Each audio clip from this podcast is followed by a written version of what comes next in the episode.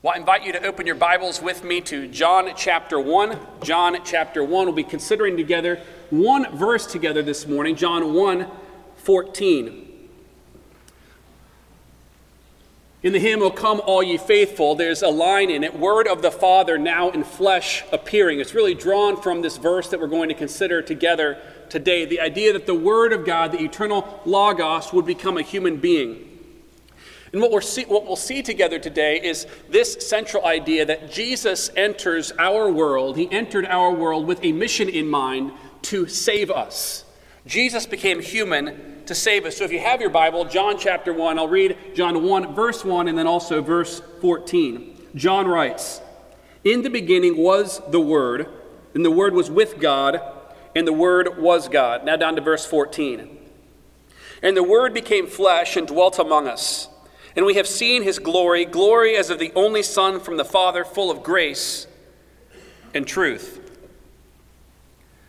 Well, it's been a number of years ago now that I met a lady by the name of Vicky. Now, you don't know Vicky, but I had the privilege of knowing Vicky fairly well. And as I got to know her, uh, she would come pretty much sit at church by herself, but as I got to know her, I realized there was something about her that you wouldn't know if you just saw her on a Sunday morning sitting there in a pew. Vicky was around 50 years old. About 12 years earlier, her husband, Dennis, had been at work. And at work on that day where he worked, there was a, a, coil of wire that weighed a couple of tons that somehow lost its mooring and fell and crushed his chest. Dennis survived the accident but became a, a different human being. In fact, when I met Dennis, he was pretty much in, in a vegetative state, almost like a coma. He couldn't do anything for himself, he just existed. He couldn't move any part of his, his body. Feeding him was almost worse than feeding an infant. You know, he would, you would stick the food in his mouth and almost have to uh, for, force it down his throat to, to get it back there. Just his muscles didn't work right. He could give no sort of emotional or physical or personal feedback to his caregiver. You can imagine his his bodily functions were, were messy. It was a difficult job caring for Dennis. But as I got to know Vicky, I learned something about her.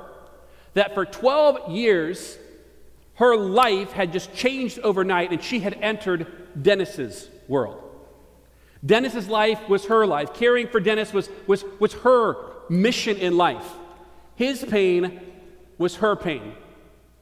And though he couldn't give her any sort of feedback, any word of things, any indication at all that he understood what she was doing, day after day, she cared for him. She'd go to work and then she'd come home, and she had this full time job, really, of caring for her husband who was completely debilitated. As I got to know Vicky and we walked through life together, Dennis near the end of his life and ultimately passed away in his early 50s. But the shocking thing was that when Dennis died, it wasn't a relief to Vicky. It was actually a very difficult passing because his life had become so much her life that she almost lost her identity, her cause for existence. She had so completely entered into his world that she no longer knew what to do. And as I thought of Jesus this morning, God entering someone else's world, our life becoming his life, our pain becoming his pain. I thought of Vicky and the way that she entered the world of someone she loved to, to serve that person, to lift that person out of the despair and, and, and the physical decay that, that he endured for the next 12 years. She gave her life to him. And in a much greater way, the eternal Son of God, Jesus Christ, entered our world. And he entered our world to redeem us, to lift us out of our pain. God became a human. And the first thing we see here in this passage is Jesus' humanity. In other words, it may have been halfway across the world, but Jesus walked in our shoes. At Christmas, we celebrate the incarnation. The Word became flesh and dwelt among us. This idea of dwelling literally means that Jesus pitched his tent. In other words, it's, it's a hearkening back to the Old Testament when God's people are traveling through the wilderness and, and they, they, they plant themselves, they pitch their tents. Jesus planted himself here among us. He became one of us and lived our life. Now, to think that the eternal God, the one who has always existed and who always will exist, the one who reigns above all things, the one who spoke everything else into being, to think that that person could become like you and me feels impossible, doesn't it? And so throughout history, people have come up with different explanations to try to explain away what this was. Some people say, well, he didn't actually become human. God, being God, kind of appeared. He took upon a human form. He appeared as a man. But what John clearly says here is that the eternal Son of God became a human being. Every major English translation translates this pretty much the same way the Word became flesh or the Word became human. Yet there is a word here that has more significance that, that jumps out at us immediately, and it's the word word. In fact, in your translation, it may be capitalized. That's because it's, it's a reference to an idea that's, that's more than a word. We think word and we think, I don't know, a series of letters that are jumbled and we put them in a particular order, kind of Scrabble or something like that, and, and they become a word. They communicate something. But the Greek idea of word or logos can't be boiled down to an idea quite that simple. Greek philosophers taught that the logos was an idea out of which every other idea sprang. In other words, you could kind of think of it like it's, it's like the, the, the motherboard or, or the, the grand computer from which all other reality springs. It's this idea of existence beyond anything we can see. And John, no doubt, knew this Greek cultural idea. But for those who know the scripture, the Logos is much more than this as well. The Logos is the idea, it, it, it's the act of taking what's in your mind and, giving, and, and shaping it, giving character, giving expression to it. So the Logos is really taking the mind of God and expressing it, revealing. It's the revelation of God, it's God's self expression. We see this throughout Scripture, we see it in creation. So in Genesis 1, God expresses himself in creation. In the beginning, God created the heavens and the earth. How did God do this?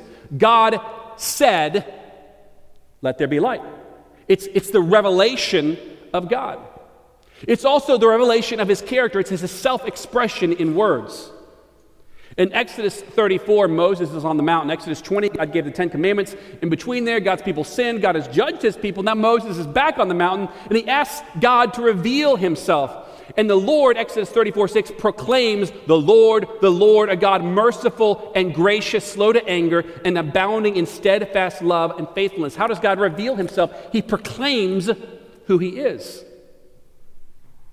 It's his self expression in salvation. Psalm 119 says, My soul longs for your salvation. How do you do that? I hope in your word.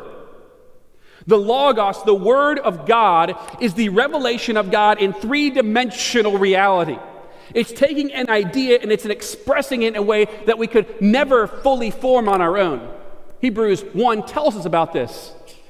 In times past, God has spoken through many ways through, to our fathers by the prophets, but in these last days, He has spoken to us by His Son. Or Colossians 1, Paul puts it this way For by Jesus Christ all things were created, and he is before all things, and in him all things hold together. For in him all the fullness of God was pleased to dwell. You see, the revelation of Jesus Christ is the full revelation of God himself. Walking, talking, breathing, smelling, getting weary, as we've heard, but he is God in human form. And remarkably, it's Jesus' humanity that reveals God's glory. Imagine that you're someone who knew Jesus, the human being. Now, you know about him that he's God. He claims about himself to be God, he, he does all these amazing things. But isn't there a part of you that would hope to see, I don't know, Jesus sitting on the throne and just sort of dealing out power from the throne of God? And then you would catch this vision where, where you could clearly see Jesus' glory. Yet, John says that Jesus' humanity reveals his glory. We have seen his glory. Glory as of the only Son from the Father. Well, if you're to read through the Bible, how does God reveal his glory? In the Old Covenant, where does the glory of God sit? It sits either in the temple or in the tabernacle. Now, after the Bible was written, we came up with this phrase, the Shekinah glory of God. It's, it's not from the Bible, but it's, try, it's trying to explain something in the Bible, and that is the, where is the glory of God housed? Where does it dwell? Well, in the Bible, you can't get close to the glory of God without being struck dead. Moses is on the mountain, he can't get close to the glory of God. It's like this we realize that today our world is warmed by what? By the sun. The sun sits some 93 million miles away. But even if you were in the world's most advanced technological spacesuit designed to protect you from heat, you couldn't get within 3 million miles of the sun without dying from heat exposure. How much more is the danger in approaching God, the one who created the sun? The tabernacle houses this glory. In Exodus, after Moses has sinned, the Lord passes by Moses, and Moses asks God, Reveal, show me your glory. And God, to protect Moses from his glory, from, from the power that emanates from the person of God, places him in a crevice on the mountain and says, When my glory passes by, I will put you in a cleft of the rock. I will cover you with my hand until I have passed by. And when the Lord passes by, Moses glances out, and what does he see? He sees just the edge. He sees just the backside of the glory of God as it passes by. And how does that change Moses? He comes down from the mountain, and his face is glowing so brightly that people cannot look at him. He has to cover his face with a veil because he's just seen the edge of God's glory, and it changed him so radically that people cannot stand to see his face. Yet John tells us that Jesus Christ is the visible manifestation of this same glory. What we could not see, we can now see. The one we could not approach, we can now approach, Hebrews says, boldly. The one we could not touch, Luke says, we have seen and touched with our hands. The unseeable, the unapproachable, the untouchable is now seeable, approachable, and touchable. It's the glory of God in human flesh. In another one of John's books, the book of Revelation, he says, Behold, the dwelling place of God is now with man. God became a human being. Jesus takes the majesty, the infinite glory of God, and brings it close to us. He displays God's glory to us. And the end of verse 14 tells us that this glory takes a particular shape. Jesus is full of grace and truth. We see Jesus' glory is full of these two things grace and truth. If you remember Exodus 33, Moses made a request to God. He said, Lord, show me your glory. The Lord's response is pretty remarkable. He says, I will make all my goodness pass before you, and will proclaim before you my name, the Lord. And I will be gracious to whom I will be gracious, and will show mercy on whom I will show mercy. What did Moses ask God to see? He said, Show me your what? Your glory. And what did God show him? God says, I will make all my goodness pass before you. You see, the glory of God is the goodness of God displayed. It's seeing God's beauty, God's majesty, God's graciousness, God's mercy, God's love displayed for us. So, Exodus 33, Moses makes this request, and God makes him a promise I will show you my goodness. And then in Exodus 34, he fulfills this promise and shows Moses his glory.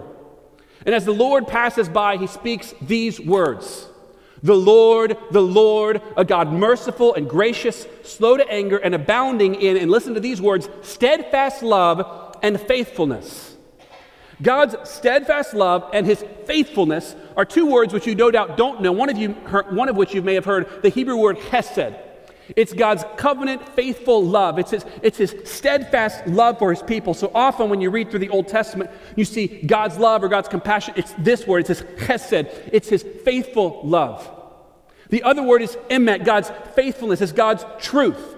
God says, I will pass before you. I'm abounding in steadfast love and faithfulness. Or, in other words, when he passes by the mountain, he speaks these words The Lord, the Lord, a God merciful and gracious, slow to anger, full of grace and truth. Does that sound familiar to anyone? It's what Jesus just came to be, John tells us. He is full of grace and truth. He then explains God's grace and God's truth in this way God's grace is forgiving iniquity and transgression and sin. His truth is, but he will by no means clear the guilty. God is a God of abundant grace, but also a God who will by no means clear the guilty. The eternal Son of God became a human being so that he could die in the place of sinners. As God, Jesus can pay the infinite price for our sin. As a human being, this God can live the life that we should have lived. He can perfectly obey the law of God in our place. He can die in our place. He must be God to pay the price for our sin. He must be human to bear the penalty for our sin. And Jesus Christ is both of these things. And the only way to meet God's grace, His steadfast love, and avoid His justice, His truth, is to embrace Christ fully to save you from your sin. There's no other way. When we trust Jesus, God justly punishes our sin in Christ and then graciously gives us all of Christ's righteousness and all of Christ's goodness so that we can avoid the justice of God against our sin and feel the grace and love and mercy of God in place of our judgment. If you don't know Jesus, will you trust him today? It's a beautiful truth. Jesus entered our world to bear our punishment. But it doesn't stop there. Jesus entered our world and entered into our pain and brokenness. Hebrews 4:15 tells us that we don't have a high priest who's unable to sympathize with our weakness, but one who has been tempted in every way just as we are yet without sin. Christmas is a time of year that gives you all the warm and fuzzies. You walk through the mall and you know the songs. People throw a little reindeer nose in the front of their car. It's a time, I don't know, brings out hopefully the best in people. But sometimes it's also a reminder of life's greatest disappointments. Someone who was here last Christmas who's no longer with us. Hopes and dreams that are unfulfilled reminder that we're trying to create this ideal world that exists in some fantasy land, and yet it doesn't exist in reality. It's a reminder how broken this world is. And the incarnation teaches us that when we are at our most broken, when life is at its greatest pain, Jesus enters our pain with us. He's a priest who can empathize, who can comfort, who can redeem, who can deliver us from all of this pain. Jesus will one day return as a conquering hero, but he came first as a suffering servant. And when he entered the world in suffering, it means he knows your pain, he knows your name, he knows you, he loves you, and he can deliver you from all the pain that life brings. And one day, in spite of all of the pain that you experience today, in spite of the pain caused by your sin, by other sin, in spite of the pain caused by the broken, suffering world around us, in spite of the pain caused by the fact that we don't have all that we need, Jesus will come back one day and deliver us from all pain, from all brokenness, from all tears, from all sickness, from all sadness, from death itself. Jesus is coming back as a conquering hero. You see, Jesus' first coming is a promise that Jesus' second coming will deliver us fully and finally from sin and all of its consequences. And this is a promise for all the people of God. He will deliver us fully and finally from the pain of this broken world. So, as we celebrate this Christmas season, we celebrate in the reality of life here, but in the hope of a much better life to come. So, let's take a moment now and reflect on what we've heard. Let's respond to God's word in repentance and faith. I'll give you a moment to talk with God personally, and then I'll close this time in prayer. Let's talk to God now.